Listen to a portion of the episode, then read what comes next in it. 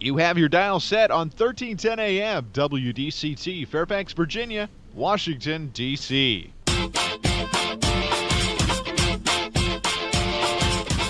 매콤 새콤 달콤한 이야기 이구순의 쓰리콤 세상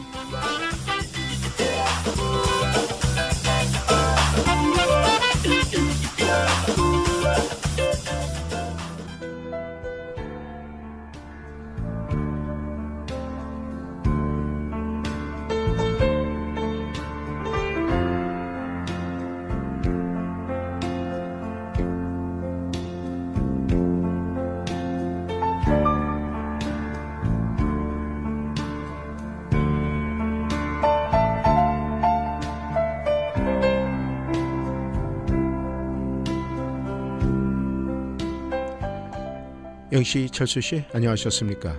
라디오 워싱턴 트리콤 세상 달콤한 세상 매콤한 세상 새콤한 세상. 오늘은 1월 5일 금요일이죠. 2024년도 첫 주말을 맞이했습니다.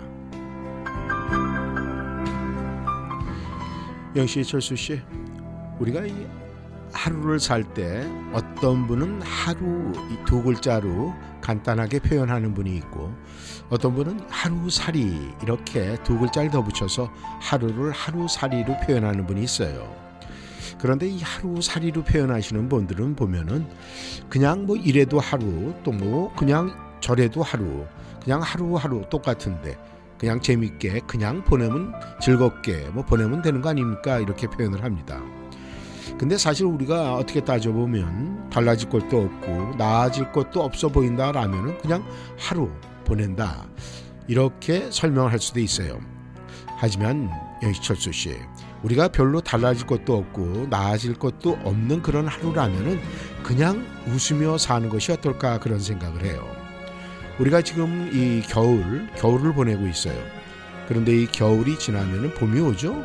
그럼 이런 모든 게 그냥이 아니라 순리라면은 뭐 그쥐 마음 졸릴 것도 없고 뭐 흔들 것 없이 그냥 웃으며 하루하루 또 웃으며 살다 보면은 그 웃음 속에 행복하고 그리고 엄밀하게 따지면 말이죠. 우리가 웃으며 행복하고 살기에도 너무 그냥 보내는 것보다는 소중한 하루 하루를 보내는 것이 어떨까 그런 생각을 해봅니다. 많은 사람들이 그런 이야기를 해요. 하루살이 인생이다.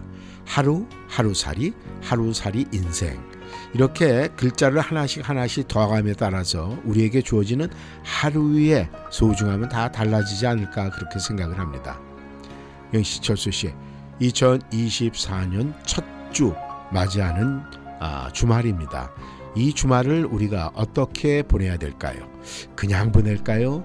아니면 소중하게 보낼까요? 아니면 뭔가 뜻 있는 기억을 남겨놓게 그런 기억이 있는 그런 주말을 보낼까요?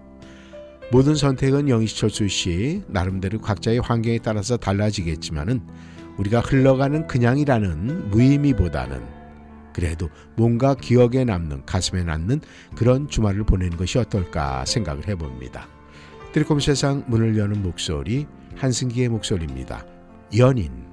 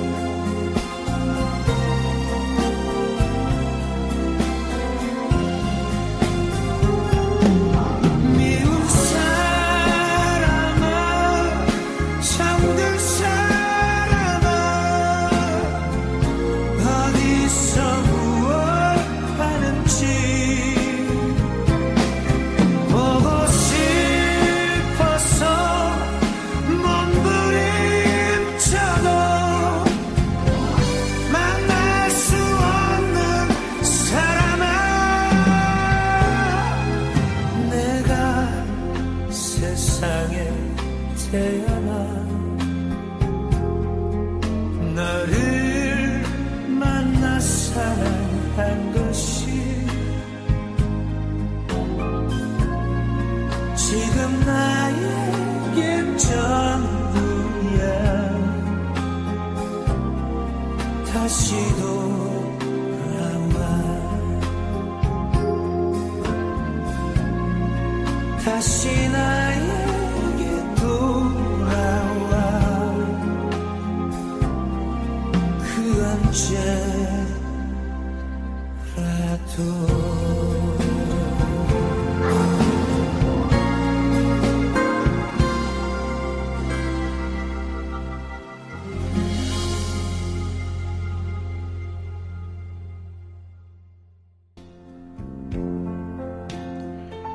승기의 목소리로 연인 드리콤 세상 문을 열었습니다. 영시 철수 씨, 우리가 행복이라는 것은 말이죠. 꽃길에 비교하시는 분들이 굉장히 많습니다. 그리고 그런 글도 굉장히 많이 있어요. 그런데 그 글에 보면 이런 얘기가 있습니다. 혼자 걷는 길에는 예쁜 그리움이 있대요. 그런데 이 둘이 걷는 길에는 또 사랑이 있다고 합니다. 그리고 만약에 셋이 걷는 길이다 그러면 그 길에는 우정이 싹 튀운다 이런 이야기가 있어요. 그런데 우리가 함께 걷는 길에는요 뭐가 있을까요? 우리가 함께 걷는 길에는 나눔이 있습니다. 그런 게 나눔이 있고 그 나눔 속에 우리가 감사하는 마음으로 걷다 보면은요 어느 길이든 간에 행복하지 않은 길이 없다고 그래요. 그래서 우리가 혼자 걷는 그 꽃길 위에서 한 사람, 두 사람, 세 사람이 함께 걷다 보면은 그 모든 함께하는 사람들의 마음이 가는 곳곳마다 우리 모두에게는 꽃길처럼 행복한 길이 펼쳐진다고 합니다. 영시 철수 씨, 우리가 2024년 첫 주말을 맞이해서 말이죠. 뭔가 금요일에 나눌 수 있는 것이 굉장히 많고 의미가 많이 부여될 것 같아요. 그래서 한 사람, 두 사람, 세 사람, 네 사람 함께 모여서 이야기의 꽃을 나누다 보면은 2024년도 여러분이 가는 그 길은 모두가 꽃길이 되지 않을까 그런 생각을 해봅니다. 여러분들이 이제 주말을 맞이해서 또 이 공동체 생활을 하면서 나름대로 많은 분과 이야기를 공유할 때 그 많이 이야기를 하는 공유하는 모든 분들이 함께 하면서 정말 2024년도는 여러분에게 꽃길만이 그려지고 그 길을 보내면서 행복에 완전히 젖어들었으면 좋겠다는 그런 생각을 해봅니다. 행복 우리가 정치하고 싶은 걸까요? 아니면 마음먹기에 달려 있을까요? 그것은 영희 철수 씨의 선택이 아닐까 생각을 합니다. 네, 모노의 목소리로 들어보겠습니다. 넌 언제나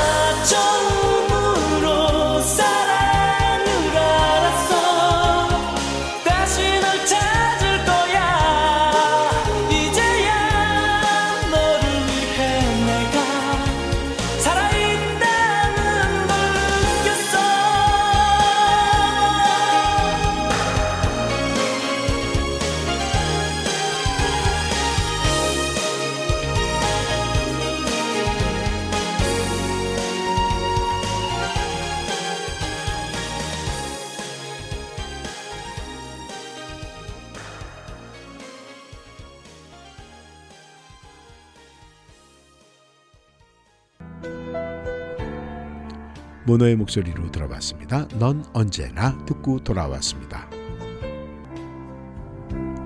영시의 철수 씨, 이 오늘 말이죠. 이 세상을 살아가는 리더들, 이 리더들은 어떻게 살아갈까 궁금하지 않으세요? 대통령의 삶은 어떨까? 왕의 삶은 어떨까? 뭐 여러 가지 우리 사회의 리더들은 어떻게 유머를 즐기며 즐겁게 살까? 이런 생각을 하다 보니까 제가 나름대로 이렇게 발췌해 보니까 여러 가지 이야기들이 있어요. 이 먼저 이 프랑스의 정치 지도자 클레망소 그분의 이야기를 한번 해보도록 하겠습니다. 이 프랑스의 정치 지도자 클레망소에게 신문 기자가 물었어요. 정치 지도자에게 정치인에 대한 이야기를 물어본 거예요. 지금까지 본 정치인 중에 누가 가장 최악입니까? 이렇게 물어봤어요. 어 그런데 클레몽스가 이렇게 대답을 합니다. 나는 이 나이가 되도록 아직 최악의 정치인을 찾지 못했습니다. 이렇게 대답을 했어요. 그러니까 기자가 다시 묻습니다. 아 그게 정말이에요? 그러자 클레망소가 좀 분하다는 표정으로 얘기를 합니다. 저 사람이 최악이다 싶은 순간 꼭 더 나쁜 사람이 나오더라고요. 이렇게 표현을 했습니다. 저 사람이 최악이다 싶은 순간에 더 나쁜 사람이 나타나더라. 이 말의 의미는 뭘까요? 클레망소는 1차 대전을 승리로 이끈 총리였어요. 이 클레망소의 유머에는요, 갈수록 타락하는 정치인에 대한 아주 준엄한 비판이 들어있는 그런 이야기 아니겠습니까? 영시 철수 씨, 이 리더들은요, 사람들을 이끄는 위치에 있는 만큼 늘 공격이나 비난의 대상이 되곤 합니다. 이때 유머를 잘 활용하면 상황을 반전시킬 수 있는 효과를 볼 수 있어서 역사적으로 유머스러운 지도자들이 꽤 많다고 합니다.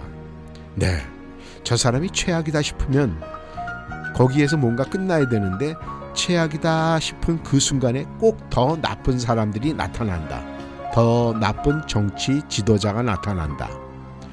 자기 자신도 거기엔 자유롭지 못하는 그런 의미가 함유되지 않았을까 그런 생각을 해봅니다. 이 미국 대통령 중에 가장 추남이로 꼽히는 사람이 누구예요? 링컨 대통령이죠. 그 링컨 대통령의 유머가 이런 게 있습니다. 이 링컨 대통령이 의회에서요 야당 의원한테 이런 비난을 받았다고 해요. 당신은 두 얼굴을 가진 이중 인격자입니까? 이렇게 물었대요. 그러자 링컨 대통령이 억울하다는 표정으로 반문을 했어요. 만일 나에게 얼굴이 두 개라면은 내가 이런 중요한 자리에 하필이면 이 얼굴을 갖고 있겠습니까? 참 굉장한 표현인 것 같아요. 이 링컨 대통령은 경쟁자들의 끊임없이 자신의 외모에 대해서 시비를 걸었음에도 불구하고 화를 내기는커녕 오히려 자신의 외모를 유머의 소재로 활용을 했다고 합니다. 그런데요, 링컨 대통령 우리가 알다시피 지도자 중에 추남 소리를 듣는 대표 주자의 한 사람이었다는 얘기 우리가 익히 알고 있죠.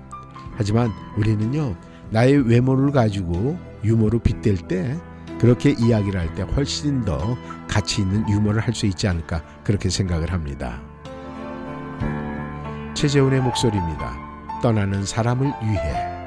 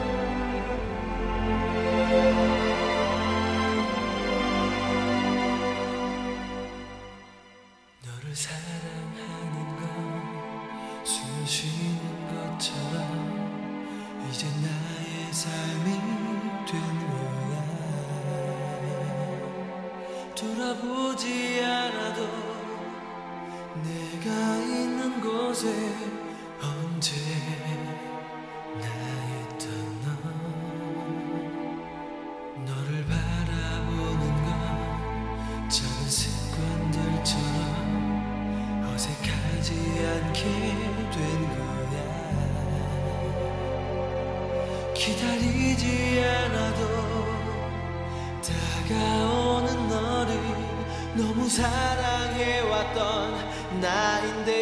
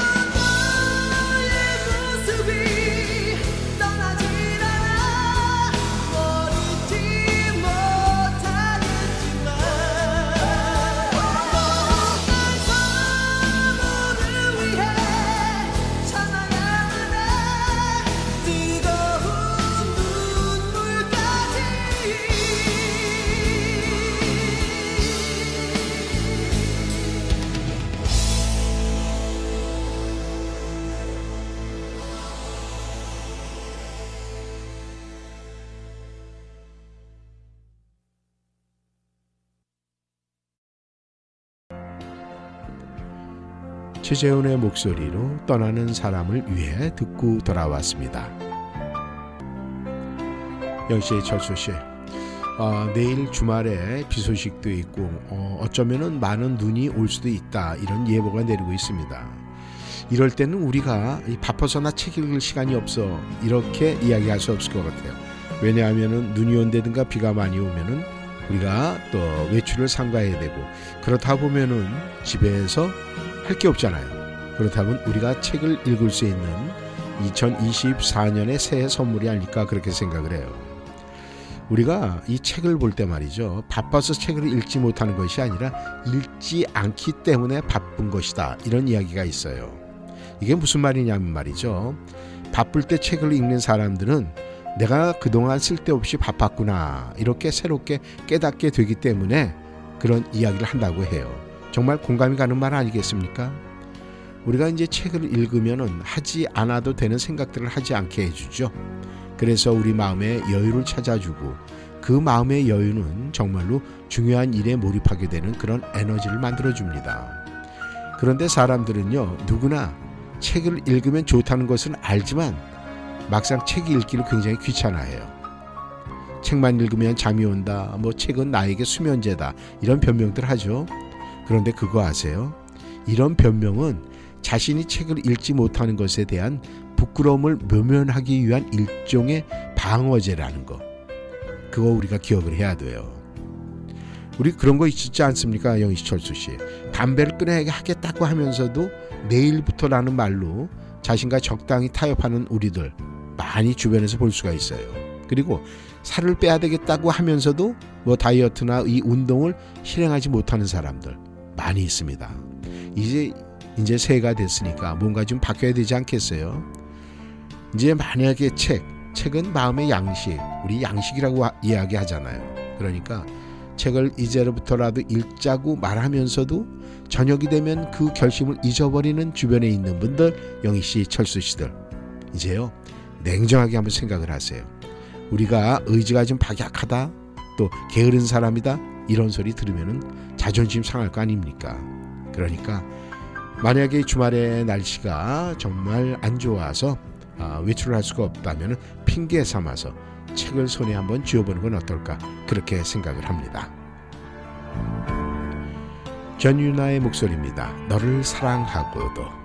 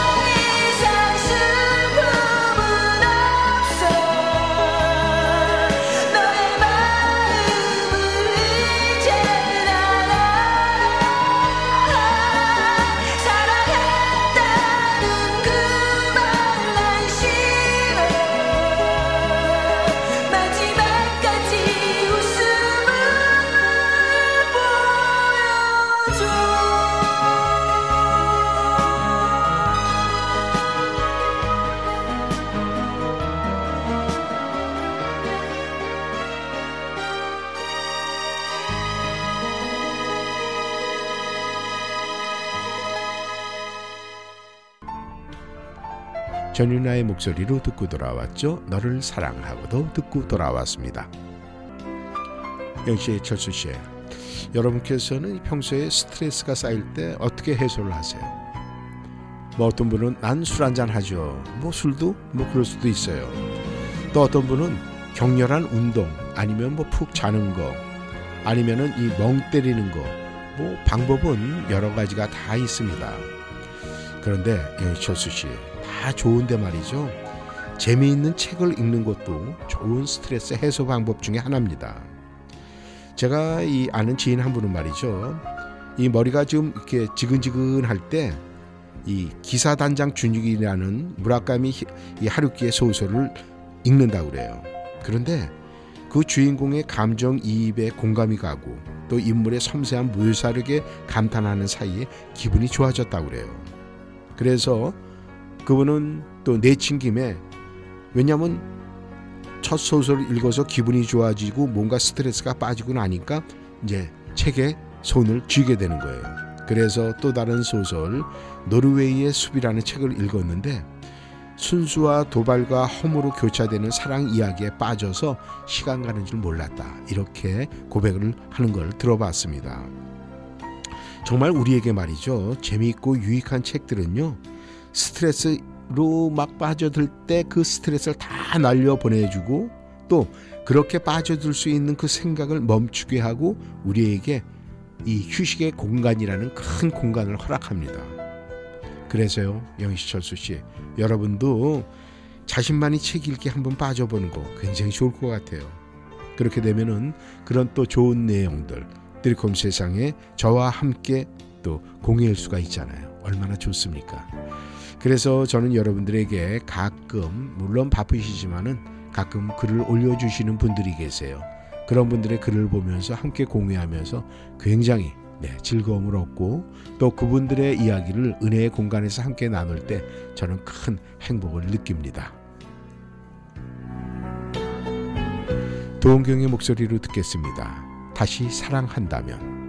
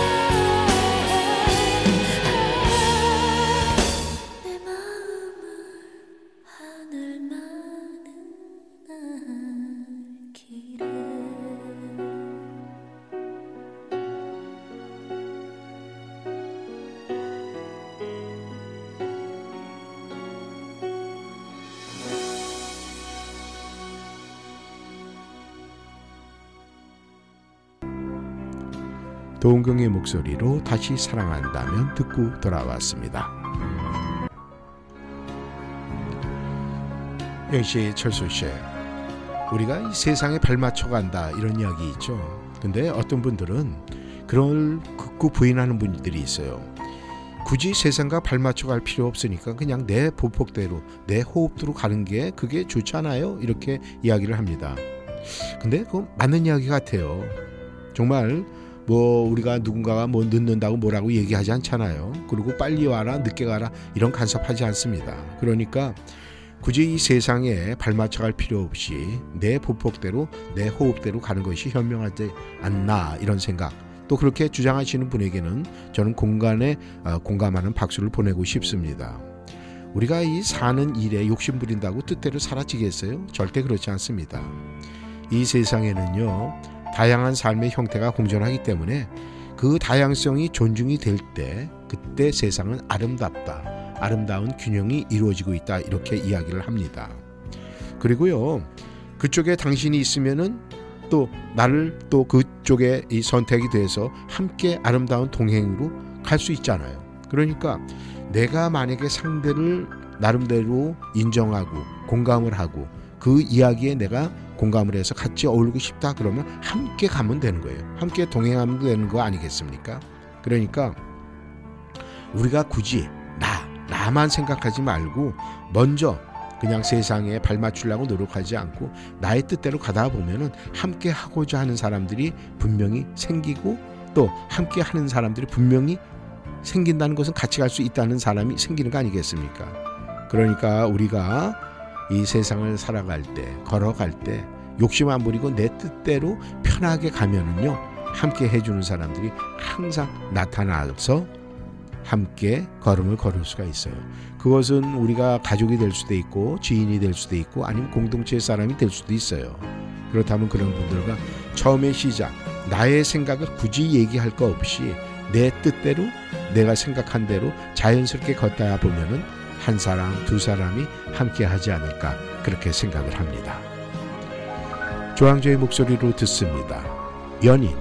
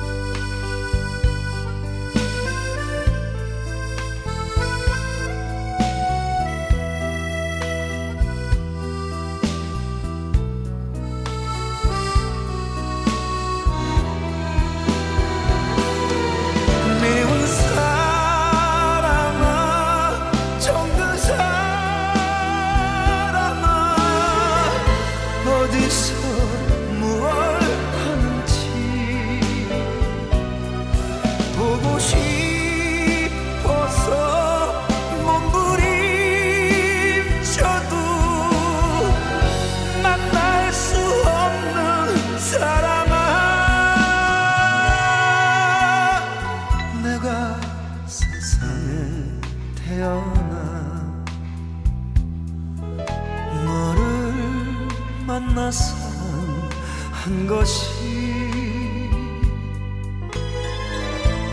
지금 나에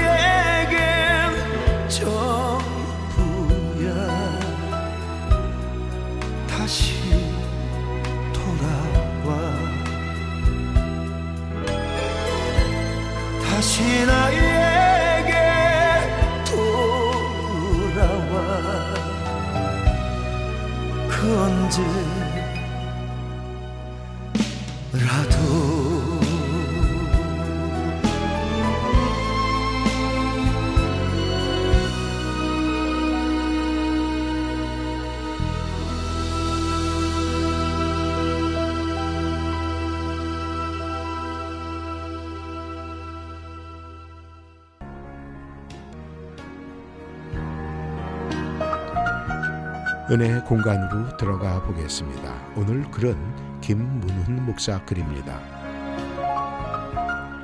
호랑이는 죽어서 가죽을 남기고 사람은 죽어서 이름을 남긴다는 속담이 있습니다. 저는 여기에 한 가지를 더 붙이고 싶습니다. 그리스도인들은 죽어서 간증을 남긴다. 간증이라는 것은 다른 것이 아닙니다. 말씀을 붙들고 묵상하며 살면 살아있는 말씀이 우리를 교훈하고 또 책망하고 바르게 하고 의로 교육하기 때문에 우리 내면이 바르게 됩니다. 말씀과 함께하는 삶을 살면 영혼이 잘됨 같이 범사가 잘되고 강건한 역사가 나타나기 때문에 영혼과 몸과 마음이 반듯하고 단정해집니다. 이런 사람은 어디를 가든 간증이 넘치는 인생이 됩니다. 예수님을 인격적으로 만나고 하나님의 본심을 기억하고 성령님이 마음에 부어주시는 영감을 늘 민감하게 따라가는 사람은 삶이 변화할 수밖에 없습니다. 한 교회에서 인상적인 구호를 본 적이 있습니다. 내가 머무는 곳이 성지가 되게 하시고 내가 밟는 땅이 축복의 땅이 되게 하시고 내가 만나는 사람이 하나님께 쓰임 받는 사람이 되게 하셔서 우리의 발이 닿는 모든 땅이 성지가 되고 손을 대는 곳마다 하나님의 축복이 나타나야 합니다. 우리는 그런 축복의 통로가 되어야 합니다. 하나님 말씀을 붙들고 말씀대로 될 줄 믿는다고 고백하는 사람은 말씀의 인도를 받을 수밖에 없습니다. 그러다 보면 삶의 변화가 뒤따르고 자연스럽게 작은 예수의 삶을 사는 성도가 되며 그 사람의 일거수일투족은 간증이라는 글로 세상에 나오지 않을까 그렇게 생각을 합니다. 김은현의 목소리입니다. 끝없는 사랑.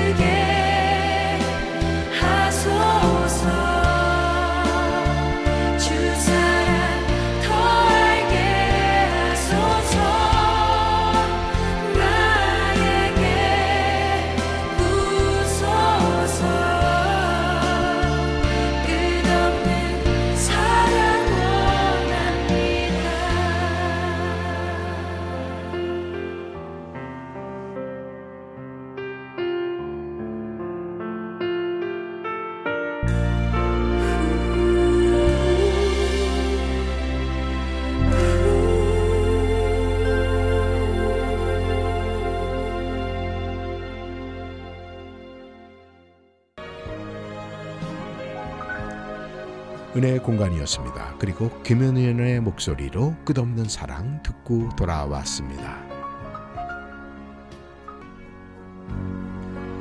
영씨, 철수 씨, 오늘 금요일 2024년도 첫 번째 맞이하는 금요일 불금이었습니다. 여러분들 오늘 마무리 한 주 잘 하시고 또 오늘 하루도 마무리 잘 하셨죠? 제가 이 하루, 하루살이, 하루의 인생 뭐 여러 가지 이야기를 했습니다. 아마 오늘 하루도 그렇게 잘 보내신 분들, 여러분 환경에 맞게 잘 보내신 분들, 주말 잘 보내시고 말이죠. 주말도 우리가 즐거운 인생이었다, 즐거운 삶이었다 이런 고백이 나왔으면 좋겠습니다. 오늘도 함께 해주셔서 너무 감사하고요. 저는 다음 주 월요일에 또 만나서 여러분과 드리콤 세상 즐겁게 2022, 아, 24년도 계속 열어가도록 하겠습니다. 오늘도 함께 해주셔서 감사합니다. 저는 물러가겠습니다. 지금까지 이구순이었습니다. 안녕히 계십시오. 최유리의 목소리입니다. 잘 지내자 우리.